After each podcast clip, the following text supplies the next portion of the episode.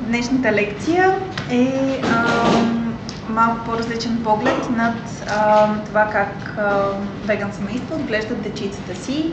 Обикновено нещата, за които а, говорим, когато става въпрос за отглеждане на веган деца, са свързани с а, храната, а, също и с други продукти и козметики, които а, м- търсим альтернативи на тях и така нататък, което е супер важна информация. Но а, тъй като има доста такава информация вече навсякъде, за която също ще поговорим малко по-нататък, но на мен ми се искаше а, да наблегнем малко над един а, по-различен поглед над отглеждането на веган дечица и като цяло на деца, а, който е свързан по-скоро с това как да култивираме от децата а, самосъзнанието за това те да умеят да взимат сами решения за себе си, а, да взимат избори, които са важни за тях, които са основно свързани а, с храната в днешната лекция, но същите неща могат да се приложат за всичко, не само за храната. А, тъй като аз мятам, че е много важно от много-много рано да се стараем а, да не сме авторитарни пред децата си, а по-скоро да ги научим да мислят критично и да ги научим на автономия спрямо тяхното тяло, спрямо а, живота им, нуждите им и така нататък. А, може първо си поговорим за това какво означава самостоятелно взимане на решения. Има според мен няколко неща, които са много важни фактори за това а, как хората като цяло взимаме решения. А, това е със сигурност да имаме достатъчно информация. Няма как да вземем решение за каквото и да е, освен ако нямаме достатъчно а, достоверна информация а, за, за него. А, също така да знаем как да мислим критично. Това е нещо, което по принцип като родители винаги се стараем да култивираме в децата. А, да имаме доверие на преценката си и да умеем да познаваме нуждите си. Общо взето това са четирите теми, около които ще се въртим в тази, в тази лекция, защото това са, според мен, най-важните компоненти на това да научим децата от малки да могат да взимат уверено решения за храната си, за изборите си, за начина си на живот и така нататък. Ам, така, самостоятелното взимане на, на решения. Това е много трудна задача за родителите, защото има един а, баланс между а, докъде да позволяваме на децата да, да взимат сами решения за, за нещата от ежедневието и докъде е безопасно това и къде ние трябва да, нали, да се намесим и да се намесим с правилата на къщата и, и така нататък, на дома като цяло. Аз мисля, че има неща, които ам, можем да дадем повече свобода на децата да изследват и да се научат а, те да опознават себе си и собствените си нужди чрез проба грешка и, и да им даваме повече свобода на избора. И неща, където по-скоро ние трябва да налагаме малко повече правила. В първата група, там това са нещата, които се стараем да възпитаме чувство на избор и отговорност от тях, Ам, това са неща от ежедневието. Например, облеклото им, как да се обличат. А, разбира се, а, съобразено с, т.е. минали през нашия избор, т.е. няма как да отворим гардероба на детето в минус 10 градуса и да му кажем избери си какво да си облечеш, но е хубаво да му даваме избор.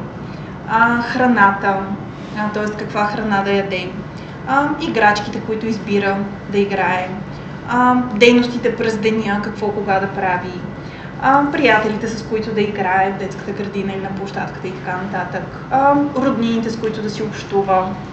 Това е така, доста конфликтна тема, но аз мятам, че това също е важно, където да има избор в това дали да общува или да не общува с дадени роднини и близки хора, как да изглежда стаята му и така нататък. Това са общо взето неща, които няма особена опасност в това а,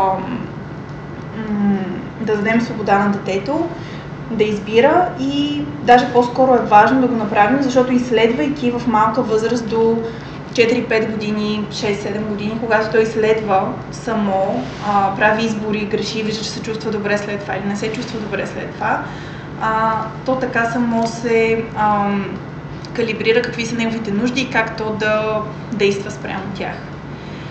Разбира се, има неща, за които не може да му даваме пълна свобода и там е важно а, по-скоро пак, разбира се, не авторитарно, но с добра комуникация а, да налагаме правила, защото правилата са сигурност за децата. Децата не могат да растат без правила. А, и това са неща, които ние трябва да участваме малко повече, т.е. доста повече в решението, за да полагаме основите на сигурността, структура, безопасност и така нататък. А, нещо такова е дневния режим на детето, например, кога се събужда, кога си ляга, кога ходи на училище и така нататък, то не може да има пълната свобода за това естествено. А, достъпа до информация и интернет, а, това разбира се е с цел безопасност. А, достъпа до непознати хора или определени познати, това са граници, които родителите със сигурност трябва да налагат, хигиена и така нататък. А, Разбира се, за всички тия неща а, много е важно, няма как да м- бъдем родители по а, точна мерна единица и по кълъп. Всеки родител, мисля, трябва да се старае да опознава детето си и това става чрез комуникация. А, като казвам, че аз примерно мисля и като майка също правя така, давам възможно най-голям избор за облекло и за храна на дъщеря ми. Това не означава, че й давам абсолютно целият избор на света. Това означава, че а, с моя помощ тя има възможност да изследва как да се облича, как се чувства добре, как иска да изглежда, а, с какви играчки се играе и така нататък. А, нали, когато казвам, че е добре ние да се намесваме повече в режима на децата а, или в достъпа до информация и интернет, това не означава, че каквото ние сме решили, край точка, нали, това е и а, нали, няма въпроси, няма доволни и недоволни. Разбира се, ние трябва да комуникираме с децата тия неща. Ако сме сигурни, че нещо е опасно за тях или че крие опасност, трябва да го комуникираме с тях. А, трябва да си позволяваме и ние да грешим понякога и да ги слушаме. И въобще всичко това се постига най-добре с комуникация. Комуникацията е в а, основата на това да а, култивираме, според мен, като родители в децата си, една добра основа на това те да могат да се оправят в този свят като възрастни по-нататък, които имат преценка, имат нужди, имат преценка за околния свят и а, взимат решения на базата на това. Как да научим детето си да мисли критично? Сега, това е нещо, което аз не съм, не съм психолог, не съм терапевт, не съм а, професионалист, който се занимава с деца. Така че а, аз мога да говоря от моя личен опит и наблюдения. И това е нещо, с което има много специалисти, които са писали книги за това и така нататък, за критично мислене, така че аз ще говоря от моя опит. А, според мен най-най-важното нещо а, за това как да накараме детето да мисли критично. Я чекайте само секунда да вия. Така без предразсъдъци. Също ние бяхме тук, да, извинявам се, преди това исках да кажа за това как да накараме децата да, без пред... да мислят без предразсъдъци. А, първо е много важно да кажем, че винаги като родители имаме предразсъдъци. Ние ставаме родители в а, възраст, която вече сме минали през а, някакви неща, изградили сме си светоглед, имаме някакви принципи, морали, идеали и така нататък и а, като хора, които искат децата им да бъдат добре, имаме предразсъдъци. А, нали, аз като човек, който има определен начин на живот, аз съм веган, съответно аз имам предразсъдъци за ам, части от ежедневието и аз по някакъв начин ги предавам на дъщеря си. Моите родители, които не са били вегани, но са имали други предразсъдъци, са ме възпитавали в тия предразсъдъци няма как а, да нямаме никакви предразсъдъци, защото ние искаме най-доброто, в крайна сметка, за децата си. И а, действаме спрямо нашите разбирания за това какво е най-добро. Не е лошо да имаме предразсъдъци, важно е как ги комуникираме. Със сигурност е много важно да се стараем да бъдем обективни сами за себе си. Тоест, ам, всеки човек нали, след някаква определена възраст, след 20-20 няколко години, вече има установен поглед на живота, а, но е добре винаги да се стараем а, да бъдем обективни и когато сме представени с нова информация, да се замисляме над нея. А, тъй като говорим за веган дечица, аз самата си признавам, че много смисъл и все още ми се случва, по-рядко отколкото преди, но все още ми се случва, 6 години след като съм станала веган, ми се случва често да научавам нови неща за този начин на живот, които доскоро съм ги практикувала, но всъщност виждам, че са доста, ам, как е думата на български, а, доста вредни. А, вредни за природата, вредни за други живи същества, вредни за хората и така нататък. А, и моя роля, нали, първо като съзнателен човек и също като родител, е когато съм представена с тази нова информация, а, да си поставя моите принципи и разбирания под въпрос и да си направя такъв чек, окей, това сега правилно ли е, което прави, мисля или не е правилно. А, и най-малкото децата, когато виждат, че ти не си в този смисъл авторитарен и не следваш една а, задължителна линия на действие и на живот, а, те самите се научават да бъдат такива. такива. Важно е естествено да изслушваме детето а, и да съобразяваме с неговите индивидуални нужди. А,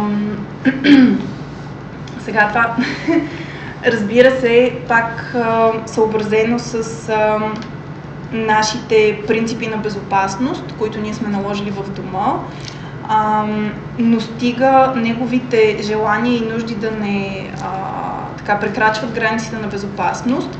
Не е задължително винаги да се съобразяваме с детето, но е винаги добре да му комуникираме нуждите. Примерно, а, сега не знам колко родители ще слушат тази лекция, но аз съм супер искрена и за мен е важно да съм искрена и си признавам, че много често моята дъщеря а, тъй като тя общува с други деца, а, с баща и, например, сме разделени, така че там имат съвсем различна среда а, в дома и така нататък. Тя много често проявява интерес към, а, нали, към месо, към невеган храни и така нататък. А, което, нали, тя изразява някаква своя нужда.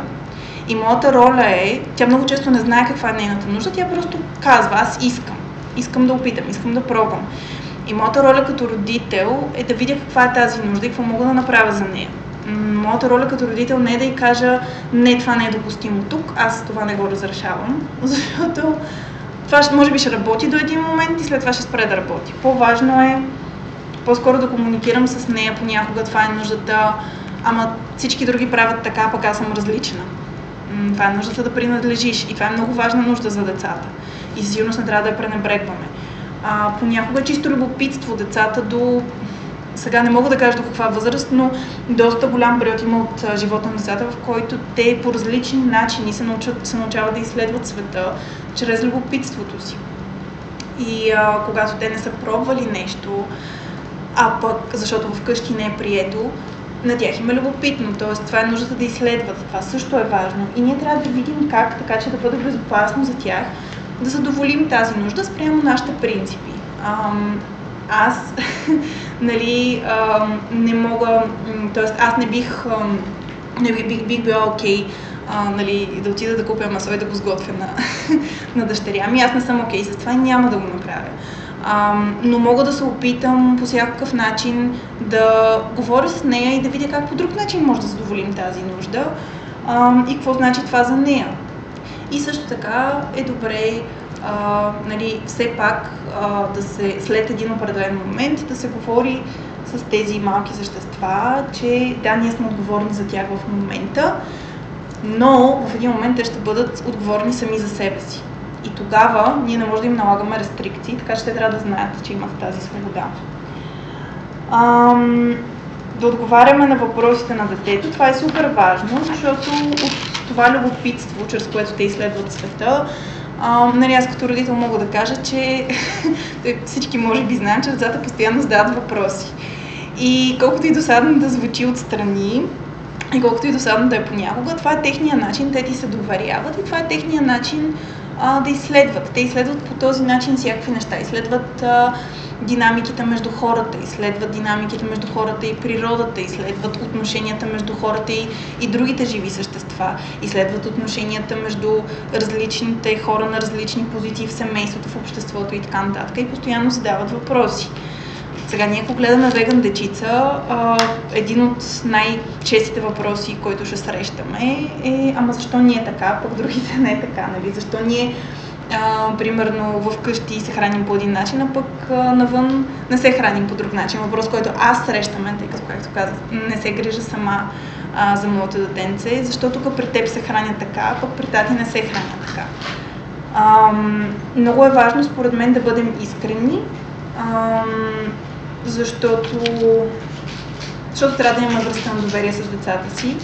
Така че е много важно да бъдем искрени и разбира се, вече зависимост от възрастта, информацията да се предава по правилния начин. Сега няма как. Имаш един много готин канал, съжаление, той е на английски само, преди време, не знам, може би сте го чували, каже се Bite Size Vegan. И там ам, Ели, мисля, че се казваше, не съм сигурна. Емили, да, точно така. Емили се казва водещата. А, тя, мисля, че спря да прави видеа, но тя имаше една поредица, един цял плейлист с видеа за деца. Ам, и сега разбира се, който, нали, които се са на само говорящи, няма да има много полезно това, защото те са за много малка възраст. Ам, сега моята дъщеричка, примерно, доста разбира английски, но не съм им пускала тези видеа. Тя ги разбира, питам от време на време, но тя по много, а, как да кажа, правилен за възрастта начин а, обяснява, дава отговори на най-често срещаните въпроси сред децата, които се хранят и живеят по този начин.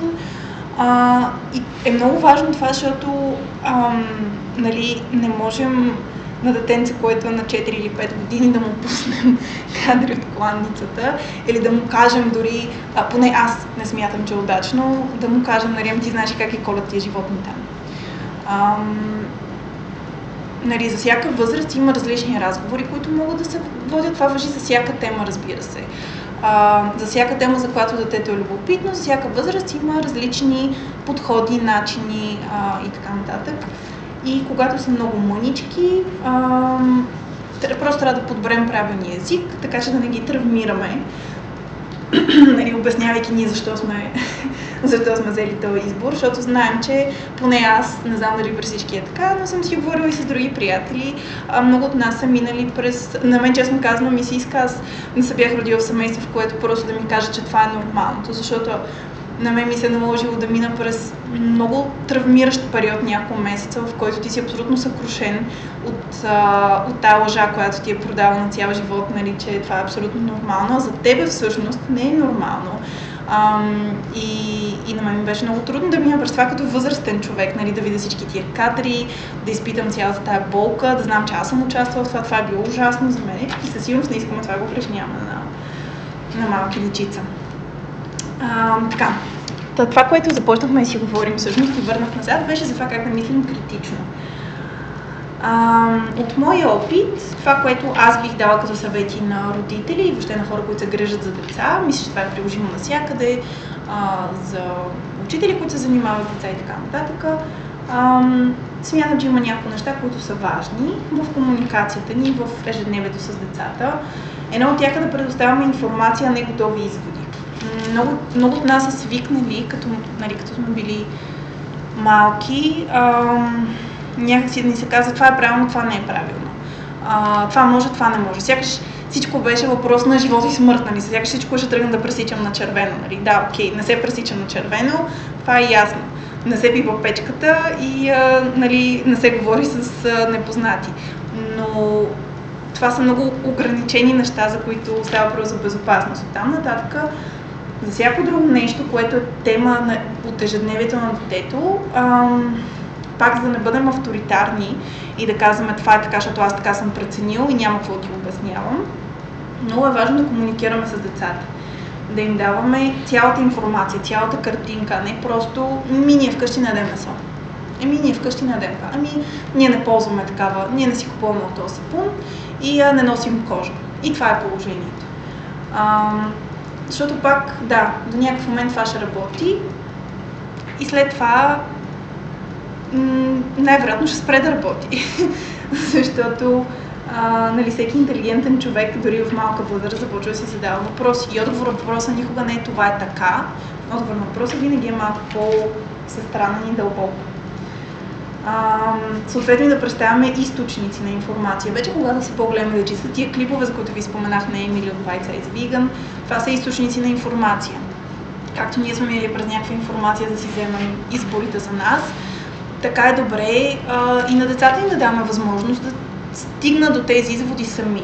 Защото ам, дечицата не са, децата не са глупави, това, че са малки не значи, че са глупави, а, не значи, че защото а, нали, не сме ги научили едва ли не на, на идеали и на морал, те не могат сами да се ориентират в това а, какво чувстват за правилно или не. Просто трябва да им дадем възможността да изследват и да видят. Ам, също да задаваме логически въпроси за изборите. Какво значи това за мен? Ам, когато, а, както в началото споменах, че има неща, за които е хубаво да даваме повече свобода на избор, ам, не е лошо понякога да минаваме през този логически процес на защо избра това. Ам, каква, например, ам, окей, да кажем, че навън е студено. Това на мен ми се случва често, затова ще дам този пример. Навън е студено и а, малката иска да си облече рокля. И съответно не може да излезем по този начин, защото това за нея е вредно и не е безопасно. това, което може да направим е, естествено не можем директно да задоволим нуждата на детето, но можем да минем през логическите стъпки за това, защо иска да е точно с тази рокля. Може би е специален ден, в нейния случай в детската градина или в училище. А, може би точно днес е решила, че иска да бъде принцеса и да бъде красива. Може би има някое а, момче или момиченце, което иска да впечатли. А, може би има различни варианти. Ам, и тогава трябва да зададем, да задаваме въпроси, за да могат те самите да почнат да си задават тия въпроси. И колкото повече се научат да си задават тия въпроси, толкова повече ще се научат да мислят критично за това, окей, аз защо, аз какво искам, защо го искам и как може това да пасне с обстановката навън. Ам, без да съдим, разбира се. Без да съдим. Не, не ни е работа тогава да кажем, абе, какви тия глупости, как ще ми изглежда с роклеса навънка. не, че не ми се иска някой да му каже, но не е най-добрият вариант това. А, много често децата не са сигурни а, как да вземат решение или са импулсивни и после си променят мнението. Много често а, решават, че искат, имат нужда от едно нещо, пък после оказва, че имат нужда от друго нещо. Това е окей. Okay. тук отново трябва да преведем а, детето с въпроси през процеса на това те да могат а, да стигнат до нуждите си, т.е. защо, как, еди кое си, как така да се чувстваш и така нататък. А, да могат да... М- въпроси, които са към, насочени към техните нужди, емоции и така нататък и съобразени с правилата на сигурност, които ние сме създали, както говорихме в началото. И най-трудното за родителите е да му гласуваме доверие.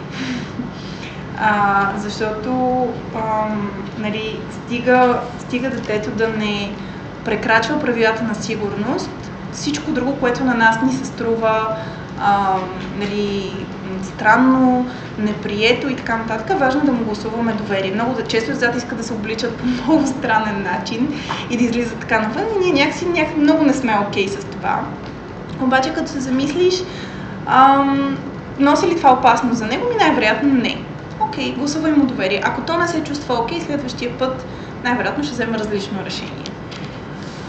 Ам, и това всъщност много добре се върза с следващата, следващата точка, която е доверие на преценката си. Как да ги накараме, как да ги научим те да имат доверие на собствената си преценка.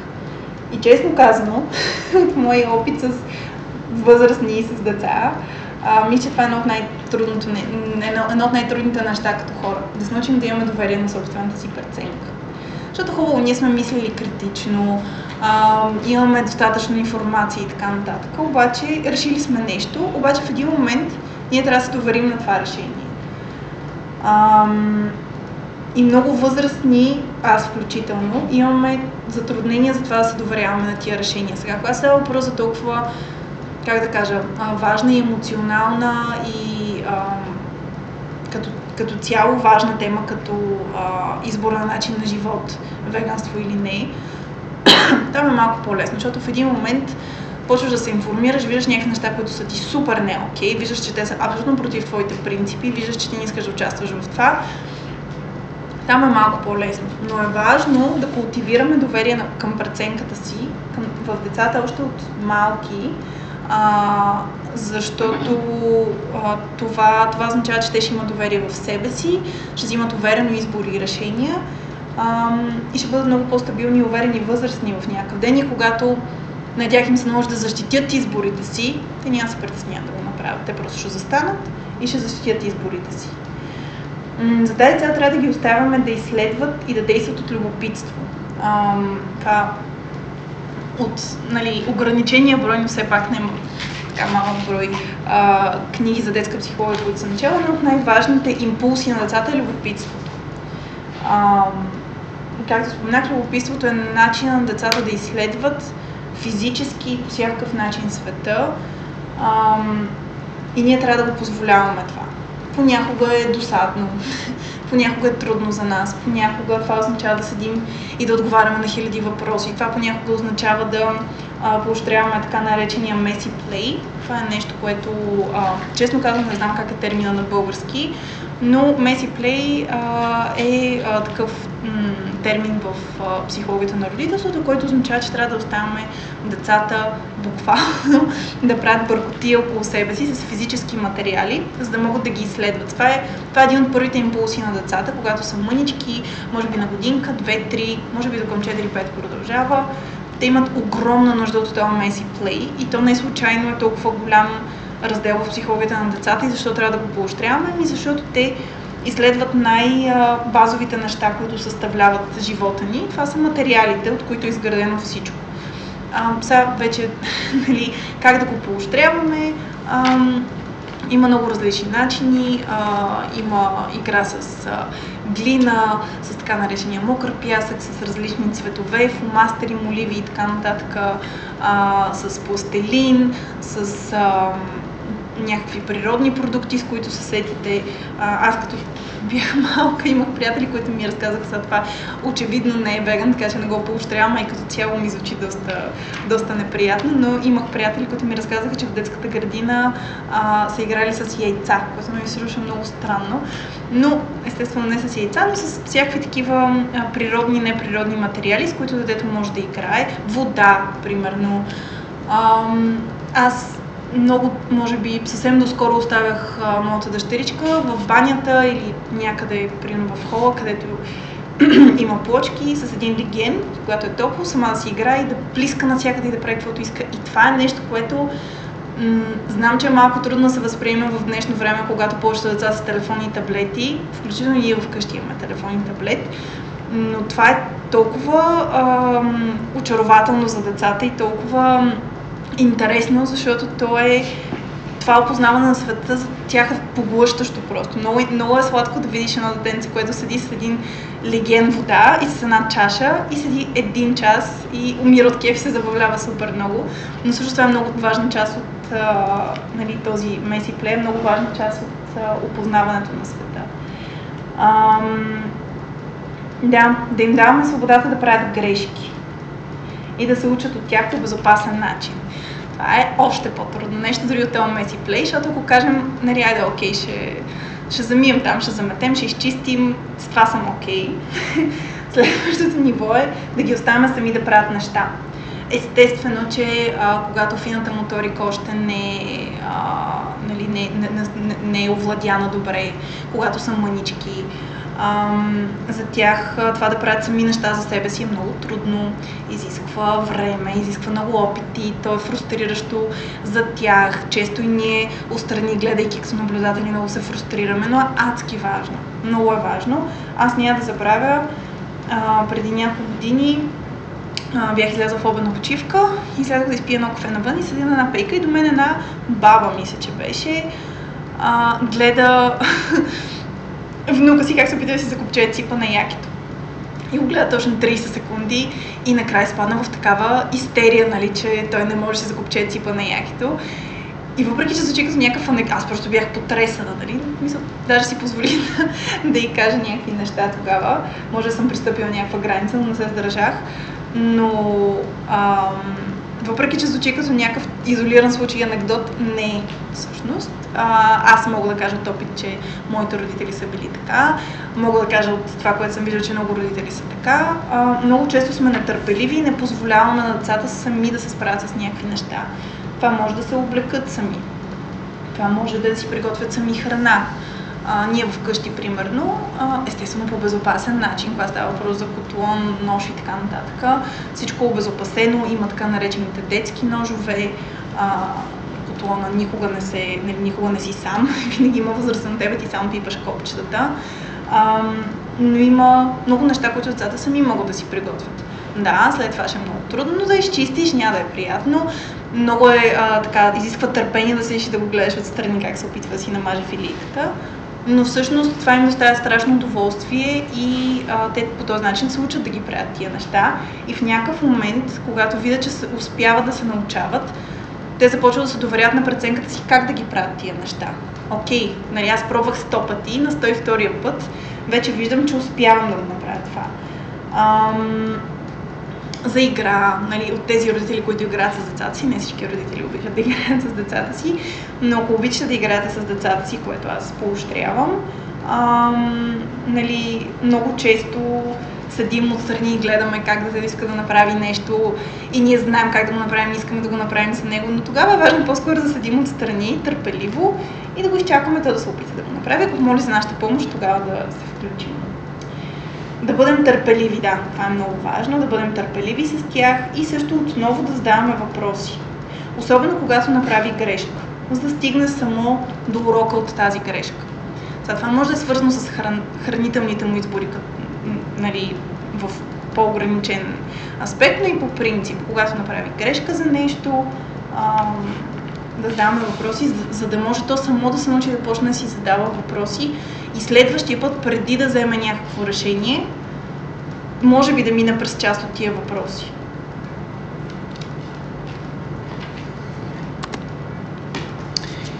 И едно от последните неща, но не по важност, е как да познава нуждите си. Това е, може би, отново нещо, което на всички ни е а, в някаква степен трудно. А, но нали, аз като възрастен знам колко е трудно да си познаваш нуждите, освен ако сам не се, не се научиш на това. А, затова аз се старая като родител да култивирам тази сетивност за нуждите, физическите и не физическите нужди а, в дъщеря ми, за да... защото ти няма как да вземеш решение, ако не познаваш нуждите си. А, разбира се, отново едно от най-важните неща е доверието в тях. Много често а, хората, т.е. възрастните, които са израснали като хора, които не умеят да познават нуждите си, са деца, които са били, а, как да кажа, са били потиснате този инстинкт да изразят нуждите си или дори ако ги изразяват, вече грижата за тези нужди след това е била абсолютно неглижирана, а, което не е окей. Okay. Не е окей. Okay. нали, децата имат не само хранителни нужди нужда за сигурност, а, децата имат всякакви нужди и а, ние трябва да им гласуваме доверие. Понякога техните решения на тия нужди не са правилните, понякога те са, а, нали, не са в а, границите на правилата, които ние сме създали вкъщи, не са безопасни и така нататък. Но е много важно, дори да не можем, дори изобщо да не можем в тази конкретна ситуация да му отговорим на нуждата, да го изслушаме да му гласуваме доверие, да го чуем и да му кажем, окей, аз те чувам, чувам, че ти имаш тази нужда, а, можем или не можем да задоволим в момента, да се погрижим за нея, но аз съм тук и те чувам. И следващия път, може би, ще можем. Комуникация. Това става чрез комуникация. това е отново един от аспектите на това да не сме авторитарни пред децата си, защото няма как да очакваме те да станат съзнателни възрастни, които умеят да взимат решения, ако ние сме просто един авторитет пред тях, който им казва какво да правят. А, трябва постоянно да комуникираме. М- също така това, че детето, децата растат, променят се. Ние ако нямаме отворена и, и качествена комуникация с тях, м- няма как да знаем какви са техните нужди. Техните нужди се променят понякога с дни дори и това е окей. Okay. И наша работа е да опознаваме какви са те, и да може да, да видим какво може да направим за тях, да ги чуем и да видим дали може да, да ги решим. Ам, също нещо интересно, което аз наскоро научих от една дама, която а, честно казано, когато прави такъв контент за, за гледане на деца и за родителство, а, която мога после да я пусна в линк в коментарите, да пусна към канала й. Тя има много интересни похвати към родителството и един от тях е поставянето на а, така, предизвикването на децата. Това е когато са може би малко по-големи вече, след 3, 4, 5 годинки, а, когато изразят, а, изразят нужда или някакво решение на техен проблем или тяхно предпочитание, да ги предизвикаш, да, ги, да поставиш под въпрос техния избор. Разбира се, не е агресивно, разбира се, без да ги съдим, но с цел те сами да, да бъдат конфронтирани с реалността на избора си и те сами да се запитат, абе аз защо това всъщност го искам.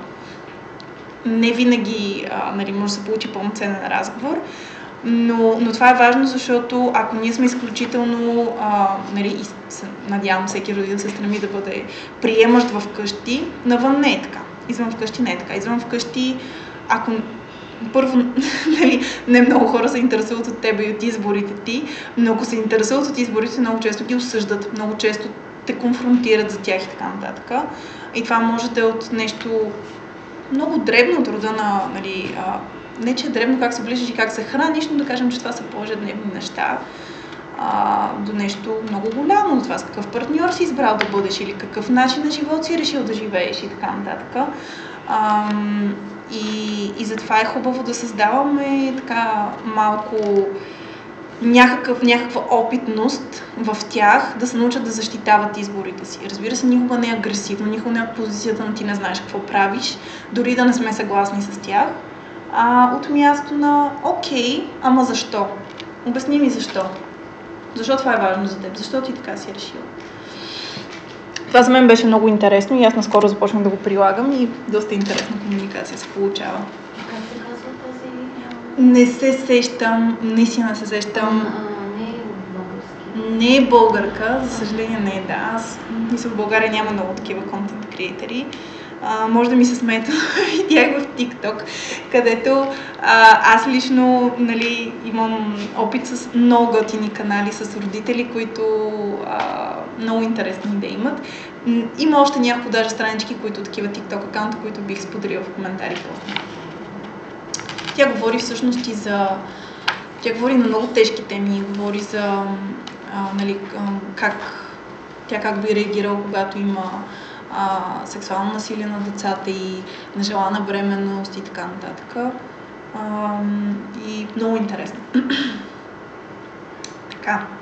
Сега, малко се върнем към а, децата, към веганството при децата. Има една тема за това дали да оставяме децата сами да си, сами да си избират храната, която на мен ми е дълбоко писнала, честно си призная, защото а, съм един веган родител, на който ме е писнал да трябва да се обяснява за това аз как си храня детето. А, сега, първото, което аз преди време бях написала една статия, може и нея да е линкна, там по-подробно съм си казала моето мнение какво е. Но най-важното нещо, и мисля, тук мога да приключи дори този въпрос е, че никой родител не оставя децата сами да избират храната си. Нали? Това е пълен абсурд. Това, това е просто нещо, което нали, някой да ми каже, ама ти как така не оставяш детето само да избира? Ми ти не оставяш твоето дете само да избира. Ми аз ако оставям моето дете само да избира, то ще яде бомбони и ще пие сок по цял ден. Нали, никой адекватен родител не оставя децата сами да избират храната си. Това е абсолютно нали, безумно. А, тук вече говорим за тези нали, граници на сигурност, където ние се намесваме а, и казваме, окей, това е окей за тебе, това не е окей за тебе. А, така че, нали, аз познавам повече родители, които избират вредна храна за децата си вместо тях, отколкото такива, които избират здравословна храна, било то веган или не. Така че, а, нали, ако има веган родители, които слушат тази лекция и а, ги притеснява как да отговарят на този въпрос или какво си кажат пред себе си. Просто трябва да знаем, че на, това е нашата роля като родители, да задаваме някакви стандарти. А, иначе, разбира се, важно е да им даваме свобода, важно е да им даваме свобода на избор. Това е цялата тема на, на лекцията. Има начини за това, чисто практически. Ам, има едно нещо, което аз Общо ето всеки път, когато а, съм правила тази лекция и една друга лекция, която е по-фокусирана върху храненето, а, винаги го споделям, защото все още има доста родители, които не са чували за това. Това е един метод, който се казва захранване, вод, захранване водено от бебето. Това се прилага от много ранна възраст. А, прилага се още от 6-я месец, до когато е добре дечицата да са изцяло кърмени или на адаптирано мляко, не могат да бъдат кърмени. А, след 6-я месец да започва да се храни. Сега, тук нашите стандарти в България са малко стари, малко са от времето на от 30 години и нататък. А, не са променени много-много. Съветите, които педиатрите дават, без да си позволявам да критикувам, а, но да кажем, че не са в а, така не, не са много съобразени с съвременните стандарти на хранене на бебета и деца в световен мащаб. Но да кажем, че някой ден и тук това ще се промени. До тогава едно, един съвет, който аз бих дала, просто да изследват като метод повечето родители, които имат малки дечица или им предстои да имат деца, е захранване водено от бебето. А, на английски се казва Baby-led weaning. А, и това в общи линии са 3-4 много прости правила за това как да оставиш детето само да изследва храните. А, изключват се в началото, поне със сигурност, изключват всякакви пюрета, смесвания на храни и така нататък. А, представят се пред детето. Първо е важно детето да се храни заедно с другите, с а, там, родителите си или с цялото семейство за да се чувстват част от тази, малко ще говорим за хранителната култура, за да се чувстват част от този ритуал, защото храненето си е ритуал, да не се чувства изолирано и сякаш нали, той е някакво различно, странно същество, не е като мама и тати. Важно е да сяда с възрастните. Ам... И се храни само. Тоест, вместо това, което ние сме свикнали, нали, пюрето и с ложичката в устата, детето се храни само. Това се случва, като му се представят храни, които са меки храни, особено когато става въпрос за съвсем в началото 6-7 месеца. Те не могат да дъвчат още и така нататък. Те нямат тук много от свойствата, които ние имаме при хранене. Това са каквото ние решим. Банан, авокадо, варен картоф, морков, пащарнак и така нататък. Каквото се сетите. По-нататък хляб, може би. А, слагат се пред него много е хубаво и би било супер, ако може ние да имаме подобни храни в чинията си, то да вижда, че ние се храним по подобен начин. Нали, презентирани по различен начин, разбира се. А, и просто ги оставаш пред него. Не го насилваш, не го караш, няма, нали, в идеалния случай на 6 месеца все още продължаваме с кърменето, така че това е захранване. Там не става въпрос за хранене на детето. При захранването до една годинка основното е кармата. Почти при всички деца, освен ако няма някакви специални случаи, храните просто трябва да се представят, за да може организма и стомаха да свикне с тях и то да се научи да се храни с твърди храни. А, така че няма страшно и почти нищо да не изяде. Въпросът е то само да посегне, да опипа, да пробва, да пусне, ако не му хареса, да пробва нещо друго, да го сложи в устата си, да го изплюе или да го преглътне, да усети само вкусовете на храните, текстурата и така нататък, без някой да му бута една лъжица в устата. А, така че това според мен е много готин метод. Аз съм го практикувала доста време с, с моята дъщеря. Не изцяло, но на 80-90% така сме се захранили. Мисля, че има добър ефект. А, да, говорихме за безопасността. Разбира се, децата не може като сами да избират храната си. Ние полагаме някакви правила на безопасност за това с какво да се хранят. Ам... И като цяло правилата и структурата в по-широкия смисъл ам, са не само при храненето, са важни, а, нали, има един определен момент, до който детето трябва да му се дава свобода на избор и оттам нататък в по-широк а, аспект ние трябва да имаме структурата на сигурност и на това какво ние смятаме, че е добре и правилно. Така че не, веган родители, не сте ужасни хора за това, че налагате някаква диета на децата си. Разбира се, стига тя да е пълноценна. Както с, всяка, с всеки начин на хранене. А, нали, трябва да сме внимателни, трябва да сме говорили по възможност с специалисти, знам, че това е трудно в България, които да ни кажат как се изготвя едно пълноценно веган меню за дете. Не е толкова сложно, обещавам ви, не е А, нали, особено в началото, пак казвам, докато то се кърми или дори е на адаптирано мляко, а, то получава всичко от, от млякото. Така че, а, но дори по-нататък, когато вече станат по-големи дечицата, е наша задача нали, менюто да е здравословно. Ако сме решили да е веган, супер, поощрявам, аз съм за това. А, нали, трябва да съобразим някои неща. Сега, разбира се, има някои, а, м- някои хранителни вещества, които малко по-трудно се намират в веган диета. Те са точно и даже бих казала едно. Особено когато са малки дечицата, това е витамин B12, това е една друга територия, в която в момента не ми се навлиза, но най-лесното, което, в смисъл най- най-лесният съвет, който мога да ви дам е просто добавка. Аз би го това на всички родители, независимо как си хранят децата.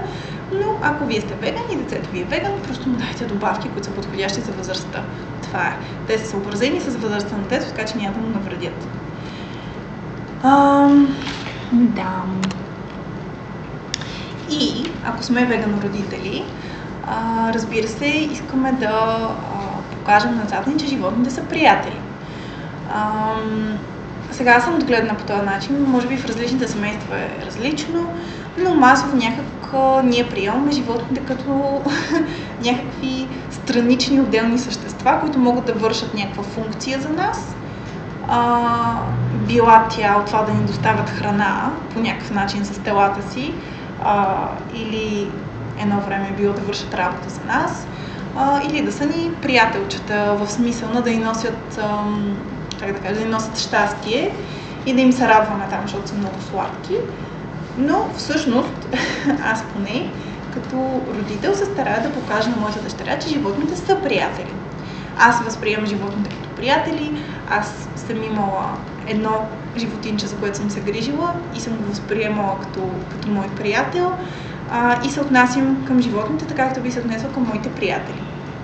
Така че ам, това, ако искаме нали, ние хубаво ще храним децата си с веган диета, обаче а, нали, въпросът е те как гледат на животните. Защото ако те възприемат животните като нещо, някакви там странични същества, които нямат нищо общо с тях, а, един, нали, утре ще пораснат и дори да са били отгледани като вегани, няма да разбират защо ние сме избрали този начин на живота. Ам, сега разбира се, има различни анимации и филмчета, които може да им пускаме. А, нещо, което аз бих поощрила е такива приюти за животни.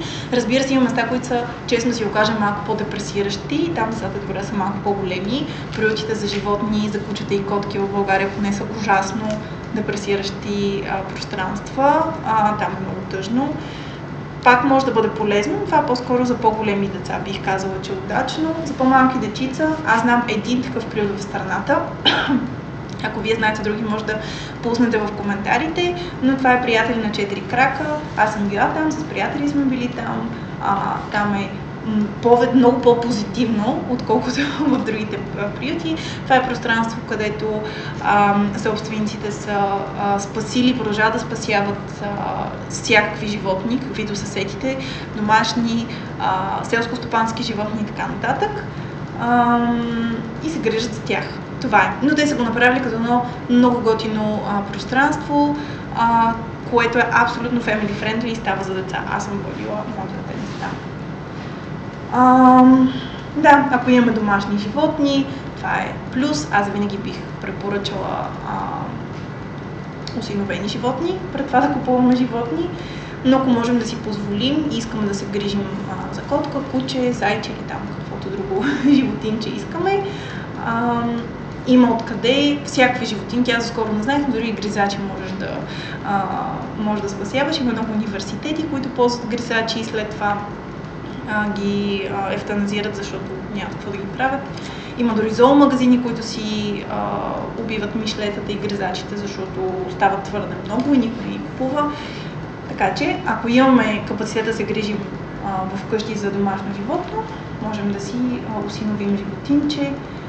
А, и нещо, което лично за мен е важно, е равенството в стоеността, да говорим за равенството в стоеността на живота на всички животни тъй като ние знаем, че а, така, общо прието в а, нашата култура, а, нали, живота на кучето и котката не са като живота на фермерските животни, да речем. А, едните са създадени да ги обичаме, други са създадени да ни носят някакви неща. Това, е тема, която, това са теми, които е добре да говорим отново а, с децата си за тях, защото а, е едно такова противоречие, което те със сигурност в някакъв момент ще започнат да задават въпроси, но е добре, ако ние сме избрали да бъдем вегани, да обясним, нали, че всъщност за нас няма разлика в стоеността на тези различни животни. И културата на хранене. Това, честно казана, тема, която е малко по-дълга. Аз няма да отделям супер много време. Това е м- последната точка от, от тази лекция. Това си заслужава цяла отделна лекция и аз съм си мислила да приготвя такава и най-вероятно ще го направя. Ам, но с две думи да кажа, смятам, че е важно а, да създадем в децата си правилна култура на хранене, защото ам, обратното лошата култура на хранене има много негативни последици. Аз съм минала през тях, познавам много хора, които са минали през тях и те могат да бъдат не кой знае колко да ни пречат на ежедневица, но могат да бъдат и много сериозни. Ам, нали, това включва хранителни разстройства и така нататък, неща, които ам, може и да не се стига до тях. И културата на хранене е важна, защото един, един добър режим на хранене, това, което в началото споменах, че а, един от, едно от правилата на дома, които са свързани с сигурността и с здравето и безопасността на детето, е режима му, режима му на ежедневие, режима на хранене. А, нали, разбира се, пак не е такъв абсолютно авторитарен сега, тук точно в 8 часа вечеря и точка, но един а, добре комуникиран с детето другия родител, нали, естествено, режим на хранене е важен, защото на тази възраст, т.е. в малка възраст, децата си създават навици. И до към седмата година, ако ние сме създали един добър режим на хранене, разбира се, с възможно най-пълноценната и качествена храна и диета, това е за цял живот за тях и е супер важно.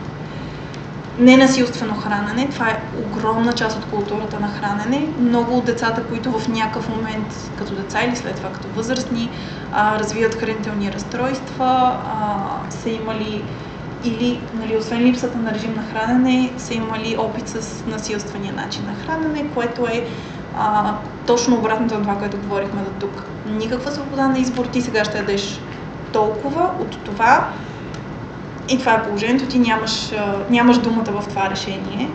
А, насилственото хранене е физическо насилие. Мисля, наистина е физическо насилие.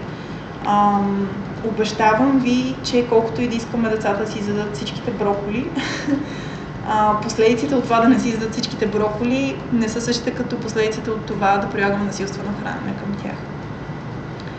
А, казах качествена и пълноценна храна, разбира се, това даже няма нужда, може би да го споменавам. А, спокойствие.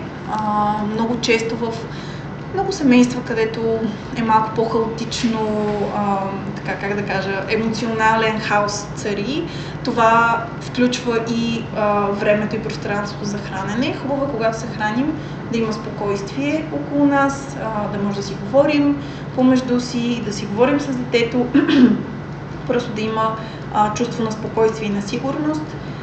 А, и друго нещо много важно, не използване, да не използваме храната за наказание или пък за награда. Това, признавам си, аз също понякога съм го правила, без да се усетя, но храната не е награда, храната не е наказание, т.е. аз няма да ти купя сладолет, не, не, не, нали, ако не си подредиш а, стаята или не, не си напишеш домашното, или ей колко добре се справила сега да, нали, да те наградя, то няма лошо. Нали, в смисъл, пак тук има една тънка граница, но ако всеки път, когато детето се представи добре и направи нещо хубаво, ние го награждаваме с храна и включваме този допамин в мозъка му, а, окей, значи аз за награда винаги трябва да получавам храна, или обратното за наказание, липса на някаква определена храна, а, това допринася с лошата култура на хранене и то започва да свързва а, храната с а, това пак може да доведе до адикции и хранителни разстройства, защото а, храненето а, просто отключвани други процеси, които не са свързани с набавянето на хранителни вещества. И общо взето е това. Някой има ли някакви въпроси?